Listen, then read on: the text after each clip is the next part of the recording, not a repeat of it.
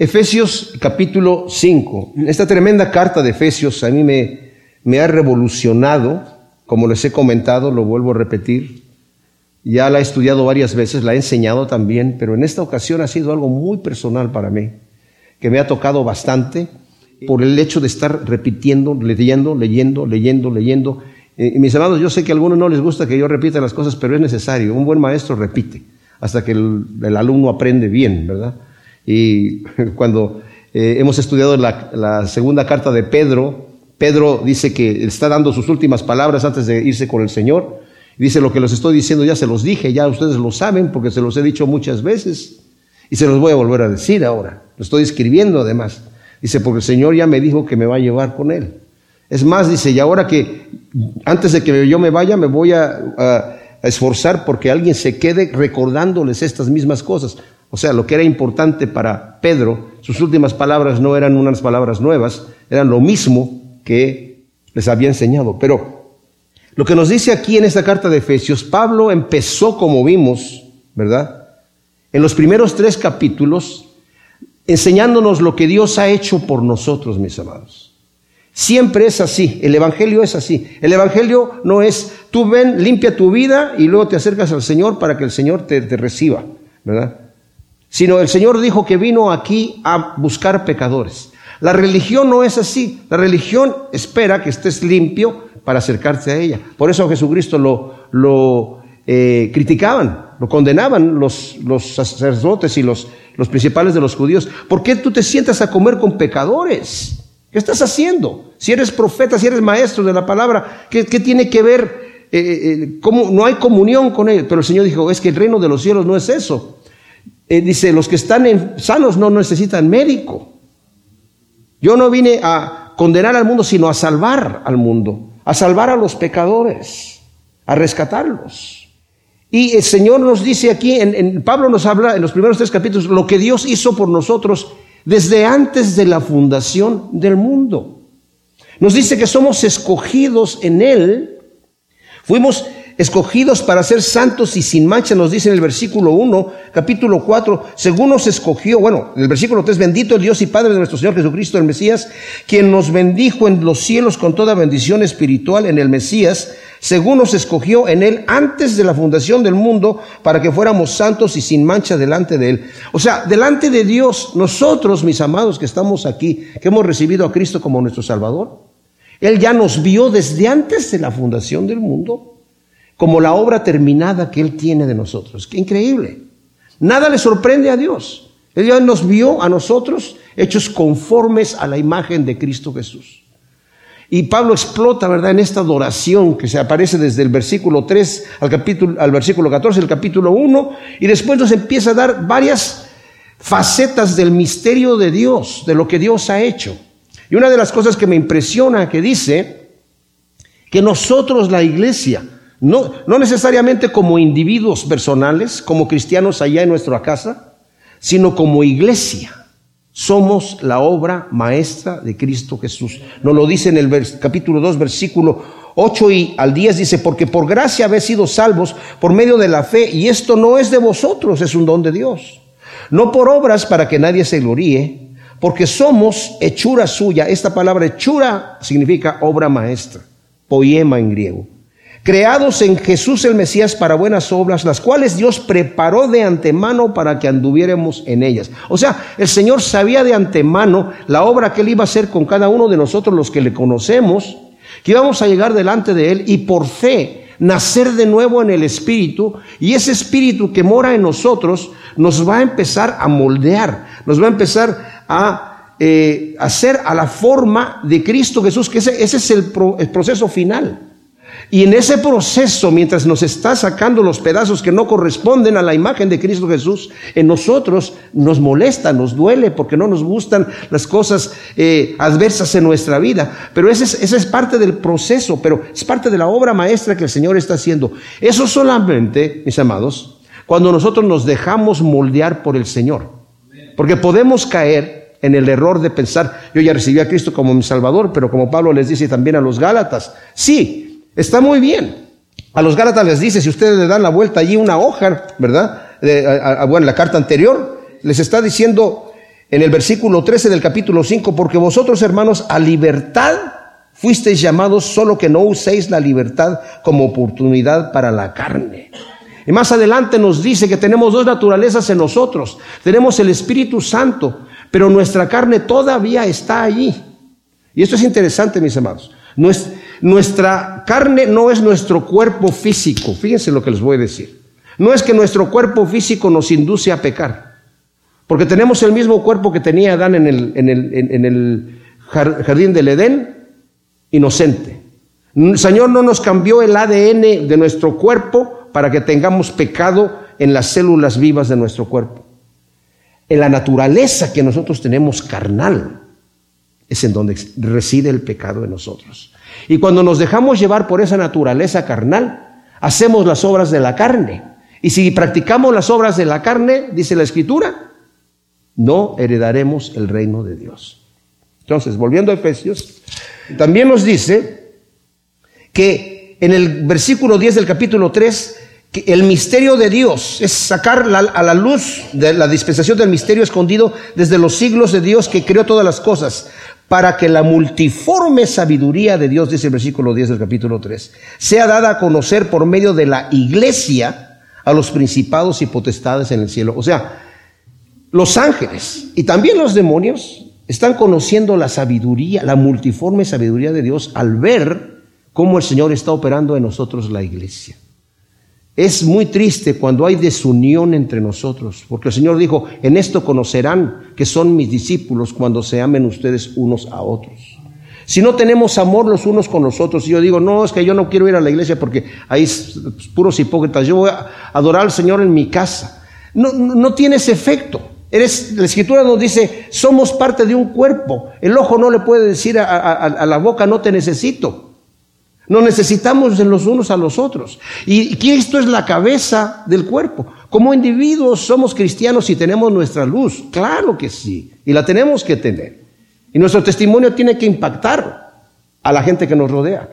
Pero como iglesia, si estamos unidos, y, y andamos en el Espíritu. Por eso mi oración, mis amados, es que el Señor traiga un avivamiento. Y con un avivamiento no estoy diciendo que, ah, que todos nos vamos a poner a, a brincar. No.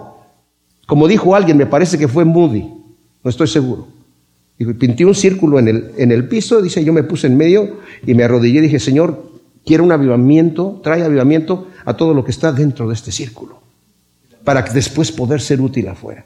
Necesitamos un avivamiento personal y necesitamos un avivamiento corporativo. Y cuando la iglesia tenga ese avivamiento corporativo, mis amados, el testimonio de Cristo Jesús va a ser conocido en el mundo a través de nosotros. Y esa es la multiforme sabiduría, ese es el, misterio de Dios. Entonces, vimos ya en el capítulo 4 que Pablo nos ha estado diciendo, mis amados, en el versículo 1, yo pues prisionero en el Señor os exhorto a que andéis como es digno del llamamiento con que fuisteis llamado. Ahora desde el capítulo 4 hasta el capítulo 6 pasa de lo que ya Dios ha hecho a lo que ahora nos corresponde a nosotros hacer.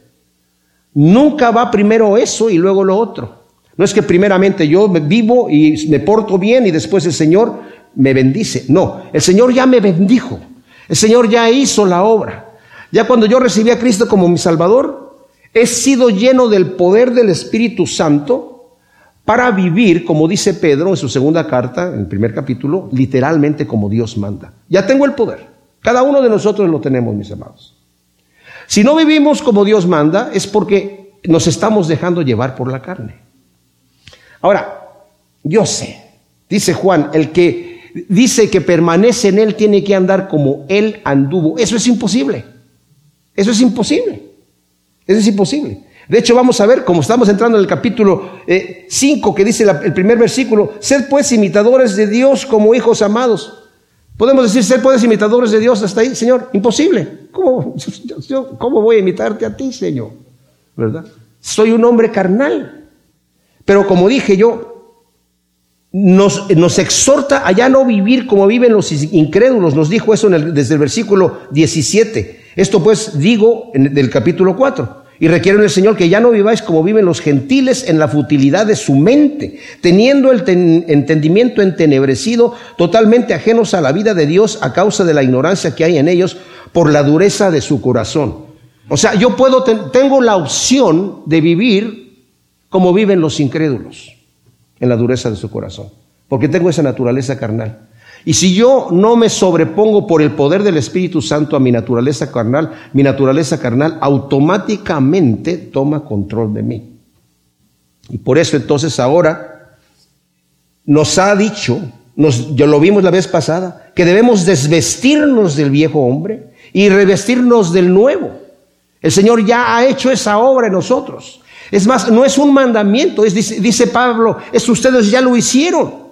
Ustedes ya se desvistieron y se revistieron. Ahora tienen que mostrar, tienen que vivir a la altura. Tienen que, ustedes son hijos de Dios. Tienen que vivir de acuerdo al estatus al que ahora corresponden. Son hijos de Dios.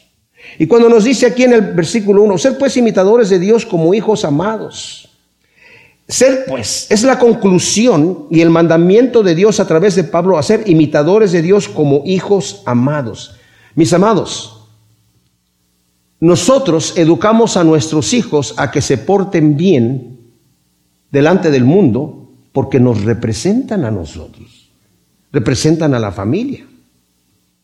Si nosotros somos hijos de Dios, estamos representando, somos ya embajadores de Cristo Jesús.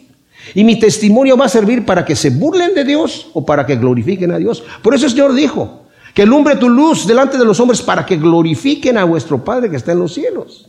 Si no, sin mi luz no alumbra, voy a ser tropiezo, voy a ser causa de que blasfemen el nombre de Cristo Jesús. Entonces nos está diciendo, como hijos amados, fíjense lo especial, nosotros somos hijos amados del Señor, no somos hijos así nada más, somos hijos amados. Porque cuando llegamos delante de Cristo, no solamente el Señor nos perdonó de nuestros pecados, que eso es algo tremendo, y nos justificó delante de Él, que eso es algo tremendo, y nos declaró justos y nos llama justos, aunque todavía nosotros somos impíos, porque el Señor ya ve la obra terminada.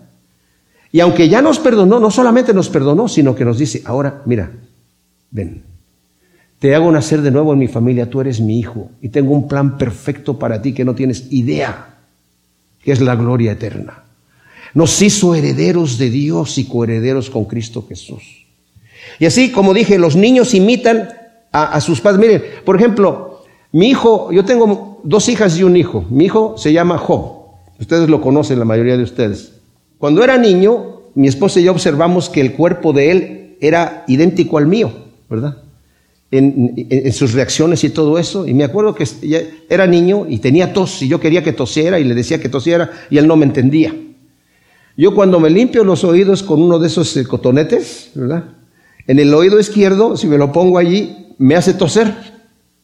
Entonces dije yo, tal vez, ¿verdad? Como nos parecemos mucho y le metí el cotonete y empezó a toser y dije, aquí está el switch para hacerlo. A, lo que voy con eso, mis amados, es que el, Señor quiere que nosotros tengamos esa apariencia en Él. Porque ya ha puesto su naturaleza en nosotros. El Espíritu de Dios vive en nosotros para que lo imitemos a Él como hijos amados. Ahora, ¿qué tenemos que hacer? ¿verdad? Pues tenemos que ser santos, tenemos que ser perfectos. ¿Cómo podemos ser así, tanto así? Claro, el Señor nos ha, en Levítico 27, y Pedro lo repite en su primera carta en el capítulo 1, 4 hasta el 23, no lo dice, ¿verdad? En, en general, esa es la que necesitamos ser santos como Dios es santo en toda nuestra manera de vivir. Si invocamos por Padre aquel delante del que todo mundo va a tener que entregar cuentas, ¿verdad? Debemos ser santos, dice Pedro, en toda nuestra manera de vivir. Y tenemos que ser perfectos. El Señor nos dijo también en Mateo, cuando nos habla acerca de que amemos a nuestros enemigos. Dice, porque así como tu, vuestro Padre Celestial dice, si amas solamente a los que te aman, así hace el mundo también. Y ve a tu Padre que hace salir su sol sobre buenos y malos Así que sean ustedes perfectos, como vuestro Padre que está en los cielos es perfecto. Amen a sus enemigos. Ahora, la, demanda, como dije, de imitar a Dios por naturaleza es imposible de cumplir. Aunque nuestras buenas obras nos queramos portar bien. Isaías 64, 6 dice, que nuestras buenas obras delante de Dios son como trapos sucios, no sirven para nada. Eso es las buenas obras que nosotros hacemos en la carne. Por eso el Señor le dijo a Nicodemo, te es necesario nacer de nuevo para entrar en el reino de Dios porque lo que es nacido de la carne, lo que te sale a ti, es carne. No puedes producir lo que Dios quiere que produzcas. Lo tiene que producir Él mismo en nosotros. Y Él vive en nosotros, mis amados. Él quiere producir su fruto. No es nuestro fruto, es el fruto de Él. ¿Se imaginan ustedes qué tremenda cosa que Dios mora en, nosotros? Y no, fíjense, no es un Dios más chiquito, no es el Dios olvidado. Eh, es, tal vez es, eh, la persona de, Dios que no se le da la importancia. Decimos, el Padre, bueno, el Padre. Cuando estaba el Señor Jesucristo y les dice a sus discípulos, yo soy el camino, la verdad y la vida, ¿verdad? Y de repente en la conversación, Felipe le dice, Señor, solamente muéstranos al Padre y nos basta. Le dice Felipe, ¿qué no está, ¿cuánto tiempo he estado contigo? ¿No me conoces? El que me ha visto a mí, ha visto al Padre. El Padre y yo uno somos, somos la misma cosa. Claro que se despojó de su gloria para venir acá. Y no entendemos la naturaleza de Dios. Pero el Espíritu Santo no es la parte de Dios más inferior, más pequeña.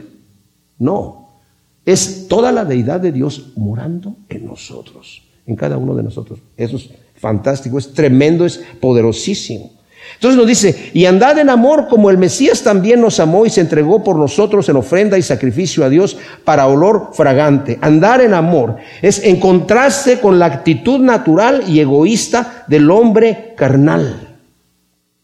Hay una actitud carnal y egoísta del hombre natural. En primera de Juan 3:16 nos dice ahí, en esto hemos conocido el amor en que Él puso su vida por nosotros. También nosotros debemos entonces poner la vida por los hermanos. Eso significa andar en amor. Vivir una vida de sacrificio, una vida buscar el, el bien de los demás, mis amados.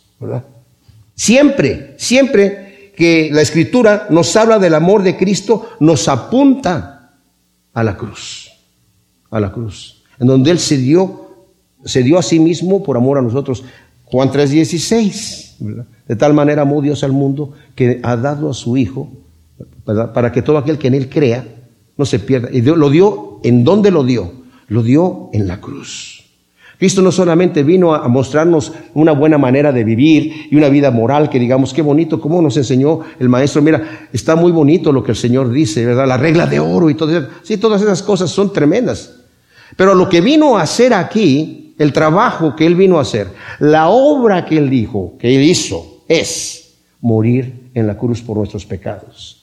Y la obra que nosotros tenemos que hacer, cuando le, eh, le, preguntaron al Señor Jesucristo, ¿cuál es la obra que debemos hacer? Y dijo, la obra que ustedes deben hacer es que crean al que el Padre ha enviado. Que crean en Él. Esa es nuestra obra. Entonces, tenemos que vivir imitando al Señor en amor. ¿Y cómo? Por, está diciéndonos Pablo, así como Él se entregó en sacrificio, ese es el ejemplo para nosotros a seguir. Dice, pero fornicación y toda inmundicia o avaricia ni aun se nombre entre vosotros como conviene a santos. Pablo pasa del autosacrificio a la autoindulgencia, del amor genuino a la perversión del amor, llamada lujuria. Y aquí Pablo se va a enfocar mucho en los pecados sexuales. ¿Qué es ese, esa fuerza que el hombre ha corrompido? Dios la ha dado con un buen propósito. Y el único marco dentro del cual es la bendición es el matrimonio. Cuando está hablando aquí fornicación, es lo que el mundo, es lo que el mundo habla, es lo que el mundo vive, es lo que se ve en la televisión, es lo que se ve en el cine. Dice, ni aún se nombre entre ustedes. La fornicación, la palabra es eh, porneia, de donde viene la palabra en, castellano eh, pornografía, ¿verdad? La inmundicia. Estas dos es la palabra acatarsia, que estas dos palabras cubren toda clase de pecado sexual, que es toda relación fuera del matrimonio, como dije, que es ordenado por Dios. Ahora, Pablo también incluye la avaricia, seguramente porque es en referencia a utilizar, ¿verdad? El cuerpo de otro para una propia gratificación egoísta. El décimo mandamiento Decía, no codicies nada de tu prójimo, no codicies ni su casa, ni su esposa, ni nada, ¿verdad? Pero Pablo en este momento se está enfocando, como dije yo, en la situación sexual, que hoy prevalece en nuestra cultura, mis hermanos, prevalece tremendamente, terrible y, y tremendamente, ¿verdad?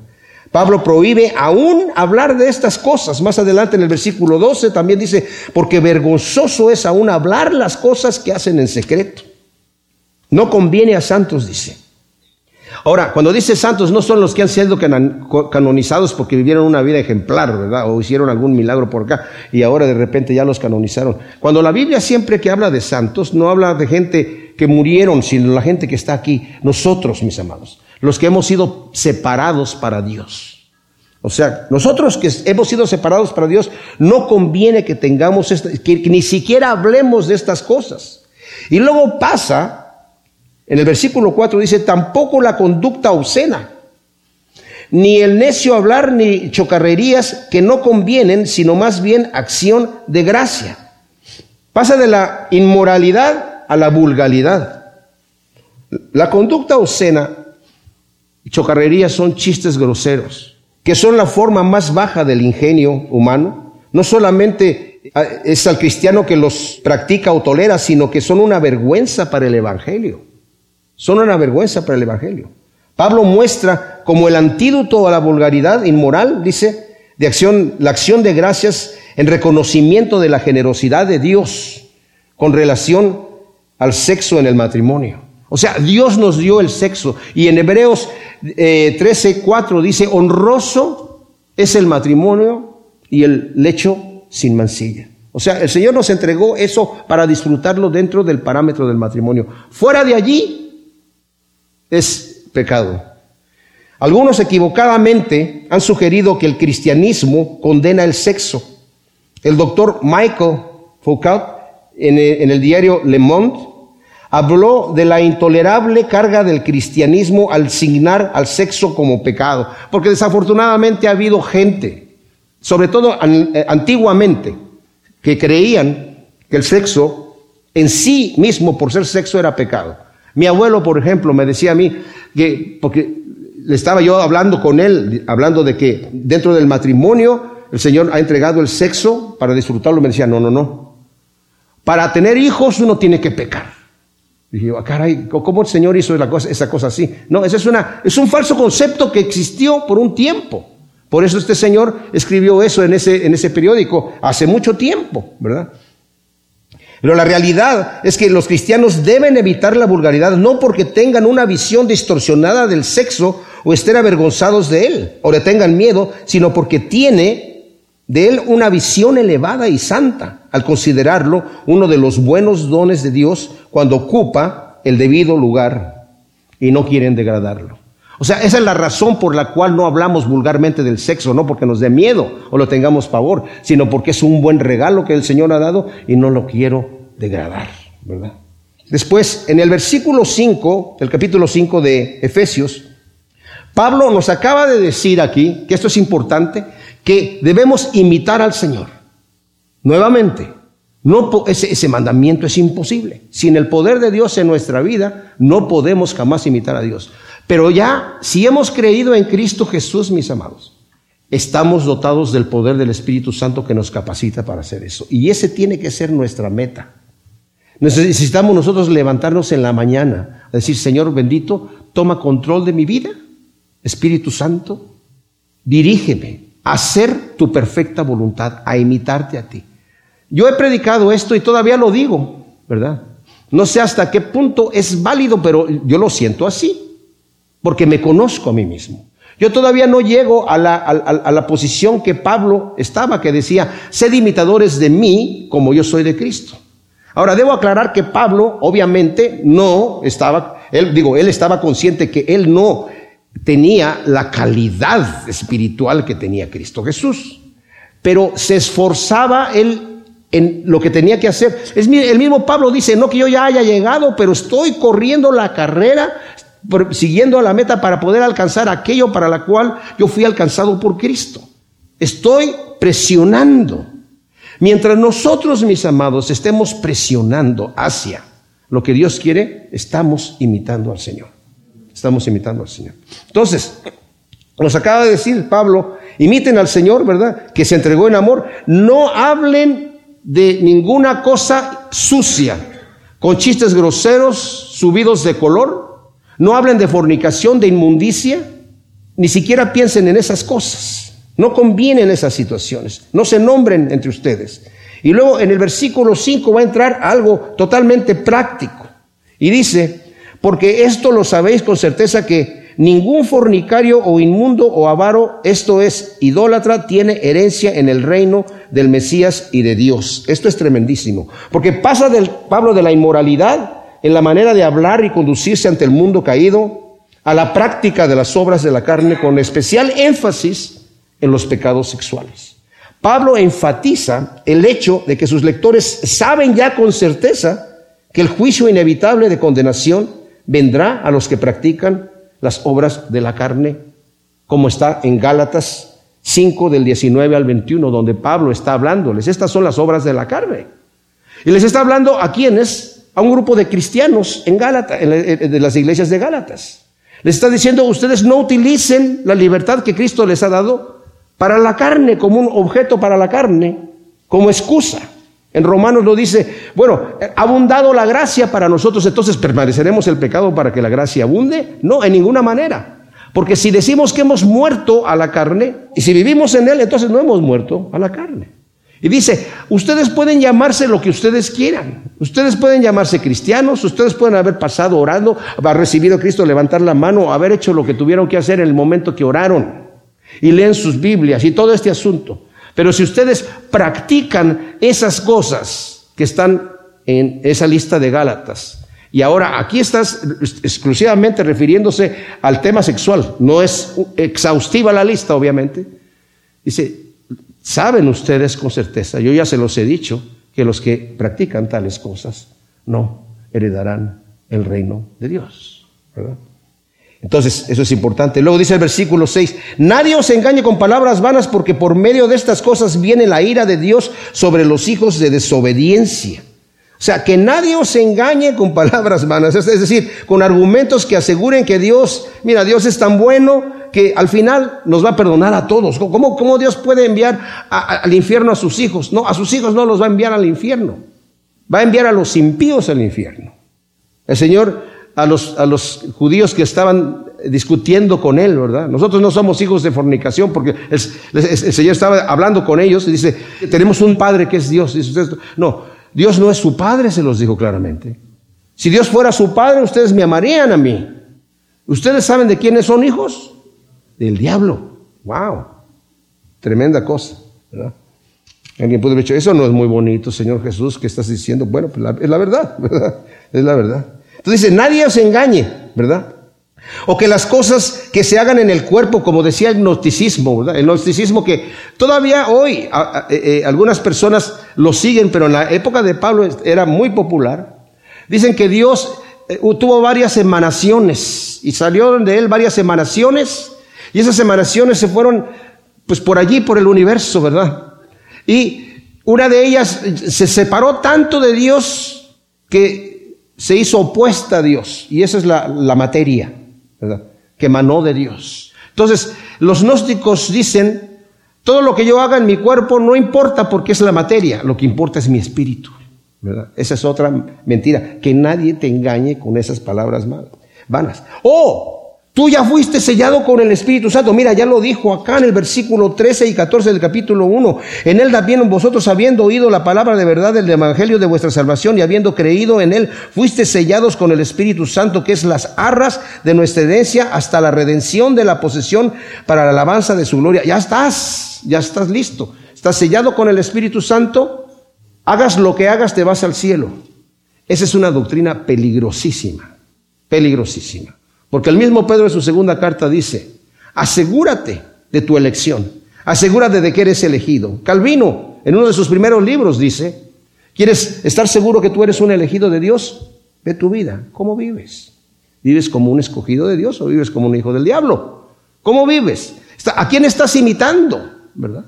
¿A quién estás imitando?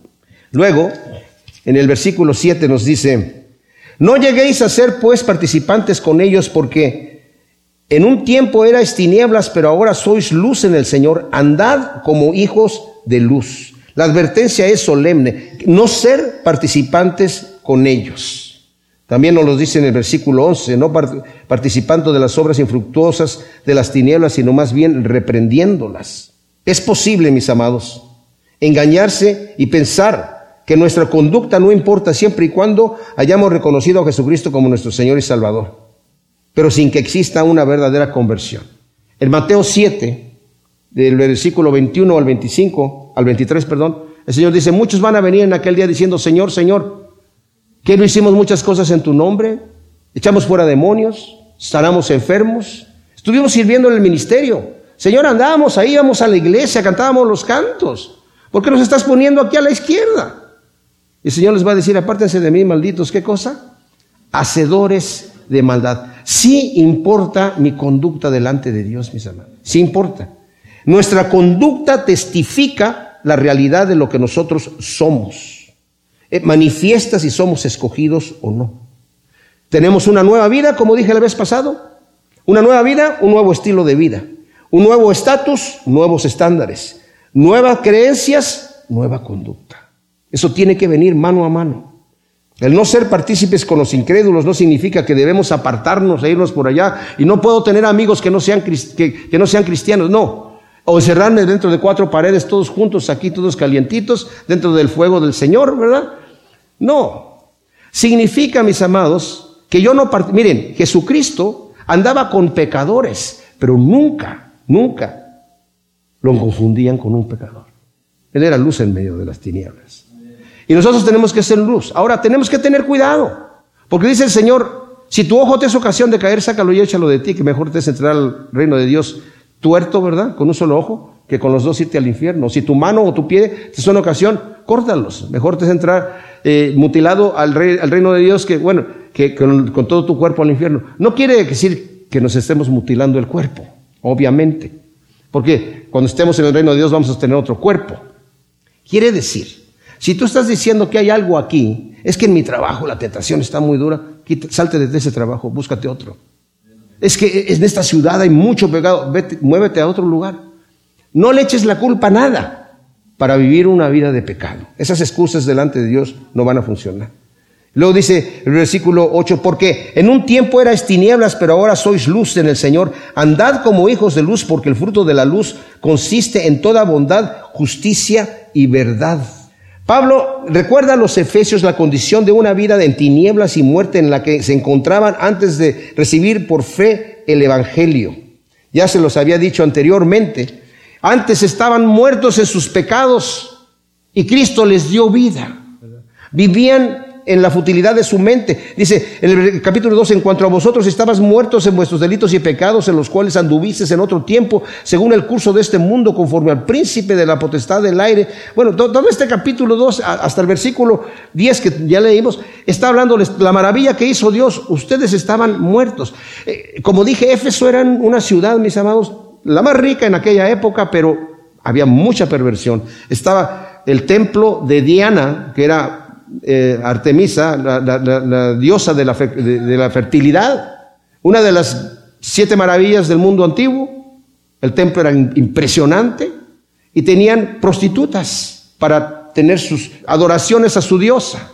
Y abajo del templo de, Diana estaba el templo de Apolo. En, en, el templo de Diana se adoraba el cuerpo femenino y en el templo de Apolo se adoraba el cuerpo del hombre y tenían prostitutos ahí también. Esa era la cultura de Éfeso. Era una situación tremenda, era lo, normal. Adoraban al dios Baco también, ¿verdad? Con borracheras, con orgías, con un montón de cosas. Era la cultura normal. Ustedes les dicen, anduvieron un tiempo ahí, pero ahora son hijos de luz, ya no pertenecen a eso, ya no pertenecen a, aquella, aquella vida que llevaban.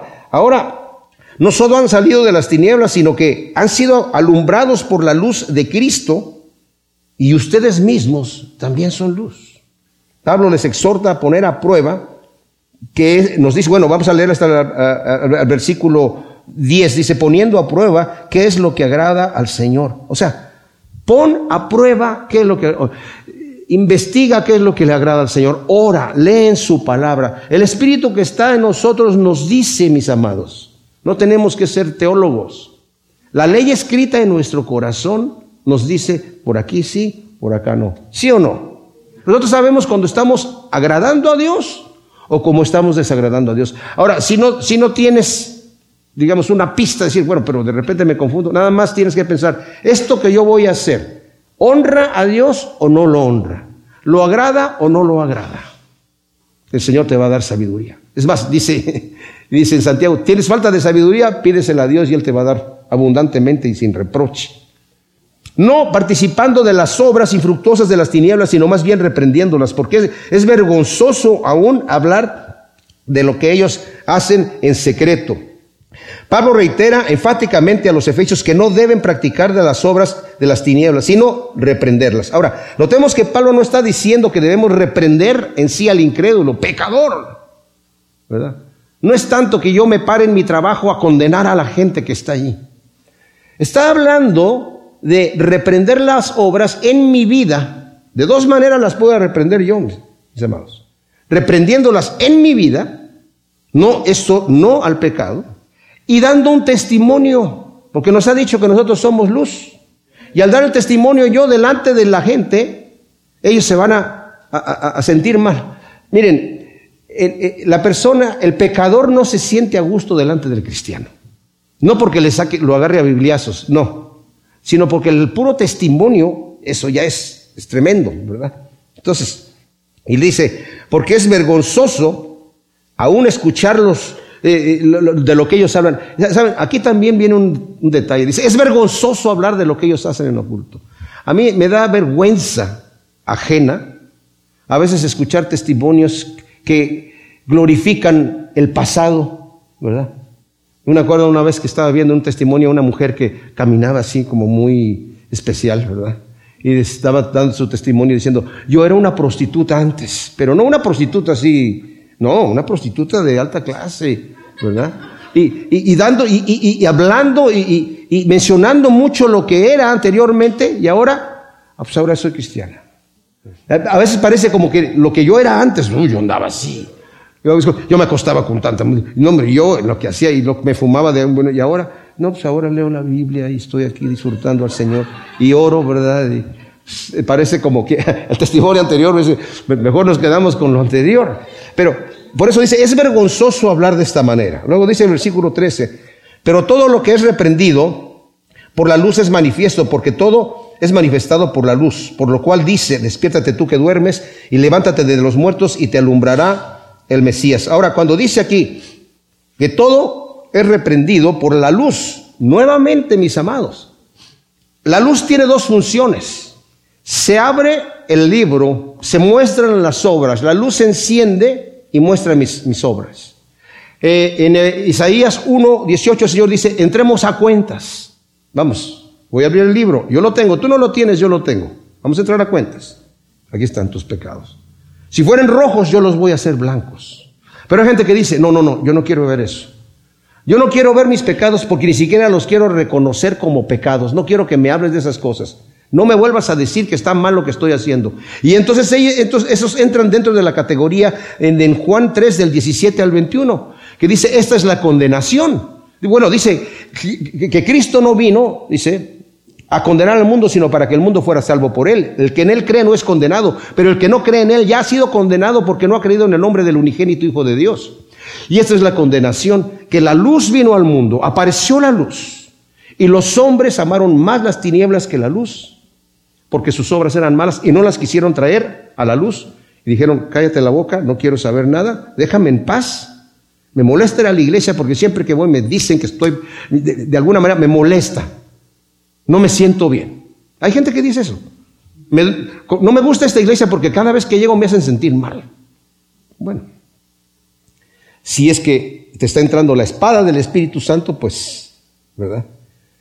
Ahora, Jesús dijo, yo soy la luz del mundo, pero también dijo, ustedes son la luz del mundo. Él dijo, yo soy la luz del mundo, ¿verdad? En Juan 8:12 y en Mateo 5:13 dice, al 16, ustedes son la luz del mundo, son la sal de la tierra.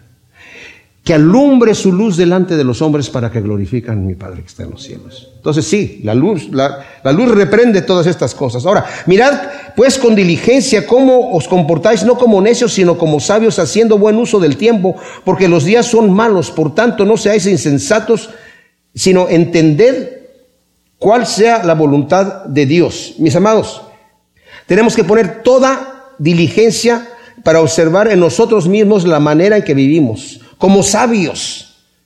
¿Cómo es como sabios? El principio de la sabiduría es el temor de Dios. El temor de Dios no solamente es estar aterrado del Señor, no, temor de Dios es amar a Dios, obedecer a Dios, tener relación con Dios, caminar de acuerdo a su voluntad. ¿Y que es un necio? No vivas como necio. El necio dice en su corazón, no hay Dios. No vivas ignorando a Dios. No vivas ignorando que un día vas a tener que dar cuentas, como Pedro dice, primera de Pedro, ¿verdad? Si invocas por Padre aquel que sin hacer acepción de personas juzgará a vivos y muertos, vive en santidad, ¿verdad? Todos los días de tu peregrinación aquí en la tierra. Ahora, aprovechando, dice, eh, la, oportunidad, habla de, de un tiempo específico, habla de momentos en donde el Señor nos da, mis amados. Todos tenemos el mismo tiempo. Todos tenemos, a nosotros, las horas de cada uno de nosotros tienen 60 minutos. Y cada minuto que vivimos de cada uno de nosotros, todos tenemos 60 segundos. Alguien puso en un periódico, perdidas ayer, en algún momento entre el amanecer y el atardecer, dos horas de oro. Cada una engarzada con 60 minutos de diamantes. No se ofrece recompensa porque se han ido para siempre. El tiempo que se ha perdido, se perdió, mis amados. Y ya no se puede recuperar. Pero el Señor siempre nos da oportunidad para de aquí en adelante aprovechar. Aprovechando bien el tiempo, dice aquí. Los días son malos. ¿Qué quiere decir que los días son malos? Bueno, los días son malos porque vivimos en un mundo caído que está en contra de Dios, mis amados. También el Señor en, Mateo 6, 34 dice, no te afanes por el día de mañana, bástele a cada día su propio mal. Vivimos en un mundo que no es lo óptimo. Pero tenemos que hacer buen uso de las horas que vivimos en este mundo, mis amados. Entendiendo la, voluntad de Dios. Ahora, por medio de su palabra, pidiendo sabiduría para situaciones puntuales, viviendo en santidad, porque esa es la voluntad de Dios, vuestra santificación, dice la palabra. Entendiendo cuál es la voluntad de Dios. Y luego dice, en el versículo 18, no os embriaguéis con vino en el cual hay desenfreno, antes bien sed llenos del Espíritu Santo Pablo nos da dos mandamientos aquí. No se emborrachen y llénense del Espíritu Santo. En farmacología el alcohol es un depresivo y no un estimulante, mis amados. En Proverbios 27, ah, ah no, es 23, perdón. El 29 dice, ¿de quién son los ayes? ¿De quién las tristezas? ¿De quién las contiendas? ¿De quién el quejido? ¿De quién las heridas sin causa? ¿De quién los ojos enrojecidos? ¿De quién se alarga en el vino? ¿De los que van catando licores mezclados? No mires al vino cuando rojea y lanza destellos en la copa porque fluye suavemente, pero al fin muerde como una serpiente, pica como una víbora. Tus ojos desearán a la mujer ajena tu corazón hablará cosas perversas y serás como el que está acostado en el mar, como el que duerme al cabo de un mástil y dirás, me han golpeado y no me ha dolido, me han sacudido y no lo he sentido, en cuanto despierte volveré a pedir más. Dice el doctor Martin Lloyd Jones, que era doctor y pastor también. El alcohol deprime totalmente los centros de mayor importancia en el cerebro, controla todo lo que da a un ser humano autodominio, sabiduría, comprensión, discriminación, juicio, equilibrio, poder evaluar las cosas. En otras palabras, todo lo que hace que una persona se comporte de la mejor manera y de la manera más elevada. Luego dice Trencher, acerca del exceso en la bebida, hay frecuentes exhortaciones contra este vicio en el Nuevo Testamento, ya que es una de las obras de la carne, según nos dice Gálatas, que excluyen a las personas de heredar el reino de Dios. Amén de descalificar a un creyente para ser líder en la iglesia, según dice Timoteo, 1 Timoteo 3:3. El Espíritu Santo, mis amados, hace exactamente lo opuesto. Estimula todas nuestras facultades de la mente, el intelecto y el corazón y la voluntad. Aquellos que le atribuyen al Espíritu Santo propiedades de que, ay, es que el Espíritu me tomó y me hizo darme golpes en la cabeza o, estoy embriagado en el Espíritu. Es, una blasfemia eso de, de la obra del Espíritu, mis amados. Eso no es así. Dice John Stott, Pablo pita el contraste escribiendo que el resultado de la embriaguez es, es el desenfreno. Los ebrios dan lugar a acciones irracionales, disolutas y descontroladas. Se comportan como animales y aún peor que ellos. Los resultados de estar llenos del Espíritu son totalmente diferentes. Si el alcohol excesivo deshumaniza, transformando a un ser humano en una bestia, la plenitud del Espíritu nos hace más humanos porque nos hace como Cristo. Dice, y sed llenos del Espíritu Santo. ¿Cómo? A través de la palabra, a través de la oración, a través de la, eh, eh, de, la comunión, del coinonía que nosotros tenemos, mis amados. Ahora, esto es, esto es algo bien especial, porque nos dice aquí en el versículo 19 y 20 el fruto de eso hablando entre vosotros con salmos, himnos y cánticos espirituales, cantando y entonando salmos en todo, con todo el corazón al Señor y dando siempre gracias por todas las cosas a Dios y Padre en el nombre de nuestro Señor Jesucristo. Cuando nosotros estamos llenos del Espíritu Santo, estas son las obras que hacemos. ¿Y cómo nos llenamos del Espíritu Santo, como dije? Leyendo la palabra. No quiere decir aquí que no tenemos al Espíritu Santo.